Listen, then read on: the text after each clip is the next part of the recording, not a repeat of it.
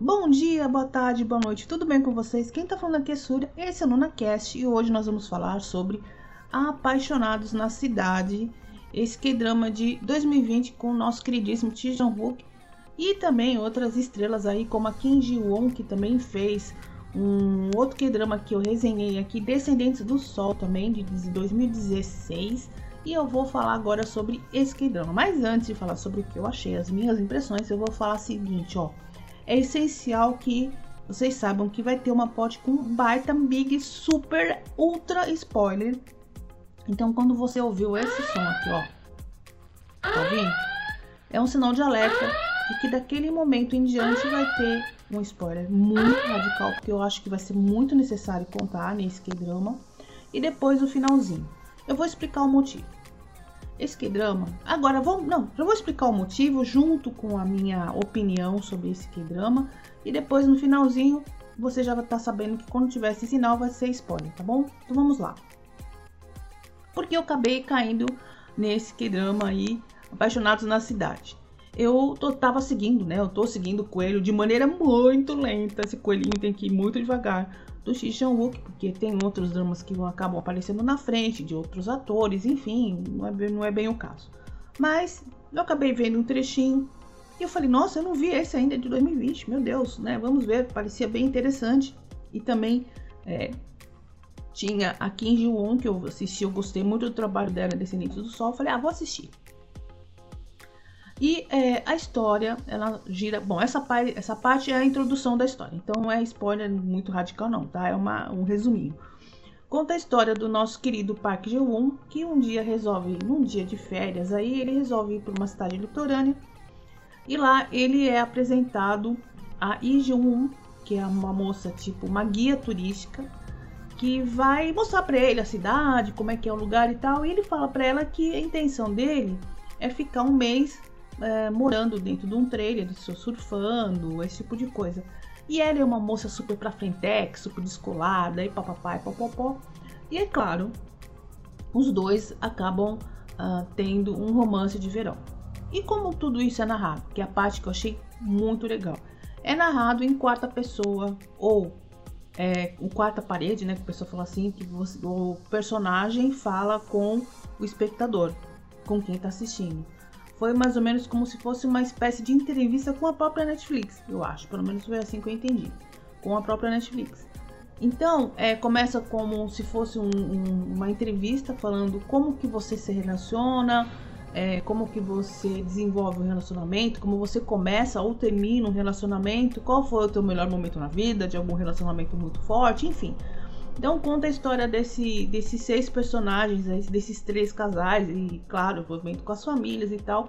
E cada um deles quebrando a quarta parede e falando com o espectador de uma maneira muito inteligente, que, com momentos que oscilam entre o passado, o presente e depois o futuro dos personagens.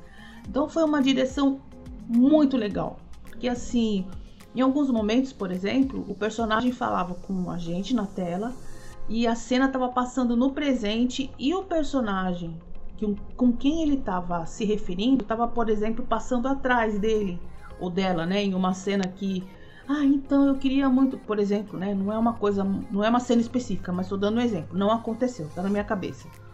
Ah, por exemplo, o personagem está falando: Olha, eu gostaria muito de tê-la visto naquele momento. E de repente a personagem passa atrás, sei lá, entrando num, num mercado, entrando numa loja, e a pessoa tá falando com a câmera e o personagem tá sumindo atrás. Então eles perderam aquele momento de se encontrar naquela cena específica. Então, particularmente, eu achei a direção excepcional, maravilhosa, a fotografia muito boa, a direção muito boa. É, o figurino é aquele figurino normal de, de, de drama atual, então não teve nada que fosse muito estupendo. A cenografia também estava mais ou menos dentro do padrão, nada assim muito excepcional, mas claro, o forte, como eu disse no começo, foi a direção. Bom, e um, aí vem o desenvolvimento da história. Basicamente é isso, tá? Superficialmente é isso. A história desses três casais que vão interagindo, porque alguns se conhecem, outros nem tanto, e vão mostrando essa história entre eles. Mas como o foco é realmente o romance principal, então eu vou falar justamente o que uh, abaixou a nota desse drama. Quando eu falei com o pessoal que eu ia assistir, todo mundo, ah, é muito ruim, é muito ruim, é muito ruim. Como eu sou brasileira, eu não desisto nunca, eu quero ter a minha opinião. Da mesma maneira que teve dramas que todo mundo falou que eram que era sensacional e eu não gostei. Teve dramas que o pessoal falou que não gostou e eu gostei por N motivos ali, parte técnica, enfim, algumas coisas assim que muitas vezes as pessoas não prestam atenção e realmente acabam desvalorizando a história.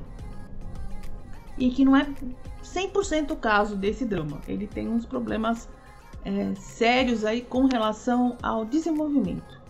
Talvez se fosse menor, com oito episódios ou alguma coisa assim, e que a trama da protagonista fosse a ideia, né, o plot principal fosse um pouquinho mais, hum, digamos, pesado, porque eu talvez, pesado não digo ruim, tá, mas assim, tivesse mais drama, como eu aprendi no curso de roteiro, como eu usei sendo escritora, você precisa colocar expectativa, aquele momento que você quer torcer pela felicidade dos personagens, que o coração fica na boca, ah, por exemplo, um plot que é muito comum é aquele da família que não quer que o casal namore.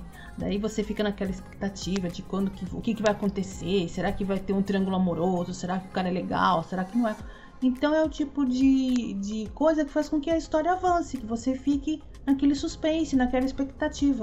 Uma coisa bem simples, básico de qualquer roteirista, de qualquer escritor, de qualquer novela, série, desenho, qualquer coisa desse tipo o, a fotografia é muito boa, a direção é excepcional, a ideia da quarta parede melhor ainda. E até vou dizer que a interpretação de todos os atores estava muito boa. Ji Wook, como sempre, arrasando. Ele, ele sofre como ninguém. Eu acho que são poucos atores que sofrem como ele, assim, de maneira brilhante. Ele tem uns momentos assim que, aliás, eu acreditava que também, antes de falar da parte de spoiler, eu também achei interessante que eles quiseram equilibrar entre as partes de drama e a parte de humor. Eu não sei se aí que foi que se perdeu a direção, é, que ficou entre, peraí, isso deve ser uma comédia ou vai ser alguma coisa séria? Mas pelo menos o Jean Wook, ele se mostrou bastante divertido em algumas cenas, mas é claro, nem chegou próximo dos grandes clássicos dele. E vou levantar mas também mais um por ele. Ji Wook, meu amor, você equilibra muito entre os dramas excepcionais e os mais ou menos, hein? Vamos começar a falar com o pessoal aí da produção, começar a escolher papéis mais, mais equivalentes para você. Não tão iguais, né? Porque você consegue se mostrar um ator super versátil, mas pelo amor, né? Ele faz um drama excepcional e um mais ou menos, e um ruim, né? Vamos, né? Equilibrar um pouquinho mais, senão não dá. Você é um ator incrível. Mas enfim. Agora vem a parte de spoiler. Antes, antes, antes, antes, antes, antes do sinalzinho, não teve sinalzinho ainda. Eu vou explicar o motivo de eu falar essa parte com mega spoiler, tá? No começo da história, me deu uma. Eh, até a metade da história, eu tava entendendo, entendendo os motivos do, do romance dos dois, a situação que levou os dois a nessa situação que eu vou contar em seguida. Mas depois da metade pro fim, essa, essa, essa ideia, esse plot não fez mais sentido. Então foi aí que o negócio desandou. Então é aí que eu acho que é importante de repente você entender e saber o que está acontecendo com a protagonista, que é revelado praticamente lá no finalzinho com ali e um, você vai saber lá no finalzinho e você decide se você quer assistir ou não, ou quem sabe, sabendo desse plot, mega plot, você decide se realmente valeu a pena assistir. Então vamos lá, parte com spoiler. 3, 2, 1. Olha, gente, é o seguinte. Como eu falei, né, ele foi, o, é, o Park Jeon foi passar as férias lá e ficou um mês vivendo um romance mega colorido, aliás, em cenas maravilhosas com a Yoon né, que é a personagem. É, e, meu, teve cenas dele românticas no trailer que foram maravilhosas e prometiam cenas sensacionais. O que, que aconteceu? Depois que ele voltou ou foi com ela para a capital, porque ele estava na parte do litoral, foi com ela para a capital, de repente a mulher vazou, sumiu e ela vivia fugindo dele. Ah, eu roubei tua câmera, porque ela tinha pego as câmeras dele, né? Ele tinha uma Futuna em câmera. Ah, eu roubei, não quero mais se encontrar com você. E ela ficava fugindo o tempo todo. Depois que a gente descobre que, na realidade, o que, que aconteceu? Esse é o plot, mega plot. Então a gente só vai saber disso no final, tá bom, gente? Então atenção, tá? Se você não assistiu, você vai lá, assiste, depois você sabe minha opinião aqui, tá bom? O que, que a gente acaba descobrindo? Que ela uh, tinha tido um, um, um, rompimento amoroso, ela era noiva de um cara que estava traindo ela, inclusive a namorada com quem ela foi traída já estava grávida, enfim, um monte de problema. Tinha tido problema no emprego e ela tinha simplesmente vazado para essa cidade de Torânia e começou a trabalhar lá como guia turístico, ok? Até aí, sem problema nenhum. Ela viveu esse romance de verão com o personagem do Xixan Hu mega porque ela assumiu uma outra identidade. Ela falou: Olha, não me chamo mais Fulano, agora eu vou chamar Ciclano.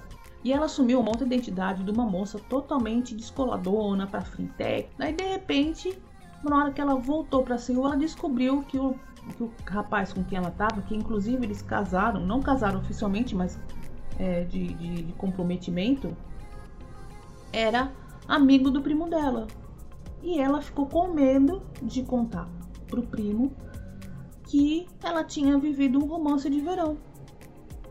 E ela ficou com muito medo, ficou com vergonha, enfim. E esse foi simplesmente o plot que ela resolveu abandonar o lindo para poder ficar até o final da série fugindo do cara e o cara sofrendo. Teve um momento que ele falou assim: "Gente, você fugiu de mim por causa desse motivo, porque é, eu conhecia teu primo e você não queria revelar para a família que você tinha tido um romance de praia, um romance de final de semana, né, um romance rural, como o pessoal diz."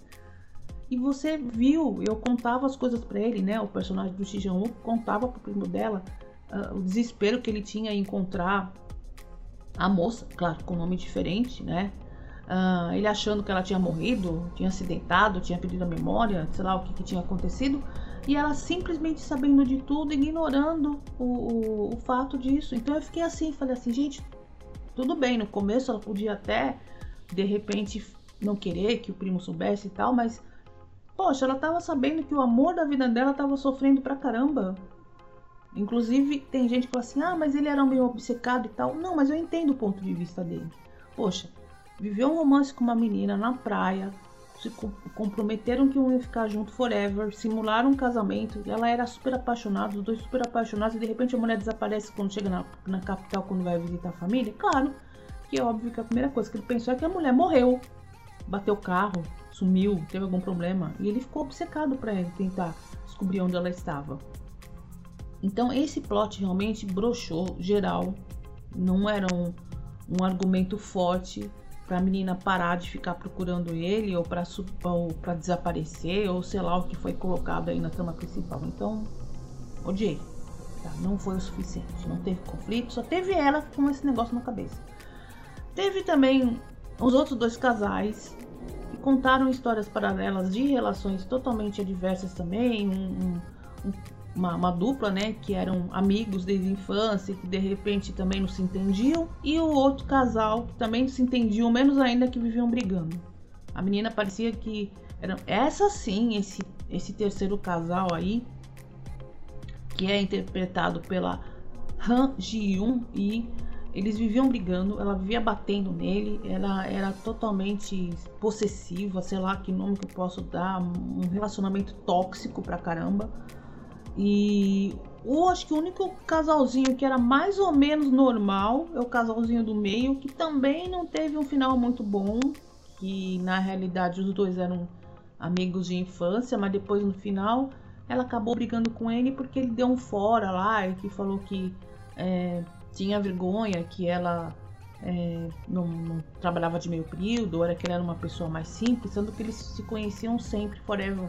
Então quer dizer, enfim, são três relacionamentos que são um completo desastre no meio da história. E não teve nada que você possa falar assim, nossa, eu gostaria de viver esse romance. Tá certo que teve o, o, casamento né, dos protagonistas, dos principais, no final acabaram se entendendo ali, meio alavancado. Mas no real não valeu nenhum deles.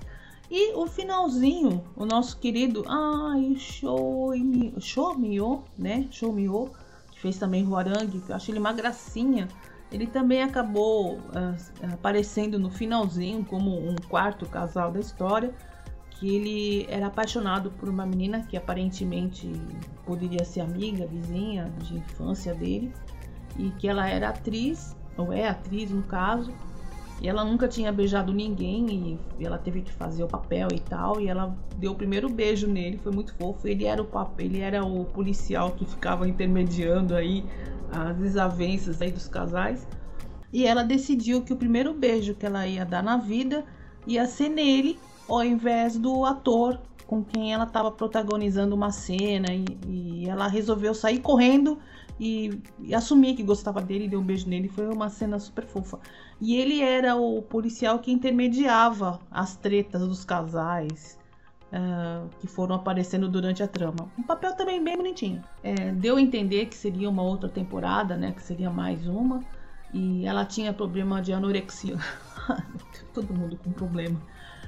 É, se a intenção da série, eu acredito, era mostrar que adultos também têm problema de relacionamento, tem insegurança, talvez, sei lá, eu tô tentando defender aqui, dar uma advogada do diabo, ficar em cima do muro, como dizem. Vou dar uma nota bem baixinha, gente, porque eu não vou mentir para vocês que a série é ruim. Não perdi meu tempo? Não, não perdi meu tempo. Aprendi como fazer uma direção muito inteligente de corta-parede aí. É, e acho que foi o mérito maior aí foi a direção. Então é isso. Então acabou o spoiler. é isso aí. Quem tá falando aqui é a Súria. Esse é o NunaCast, dentro do momentoquedama.com.br. Até a próxima resenha.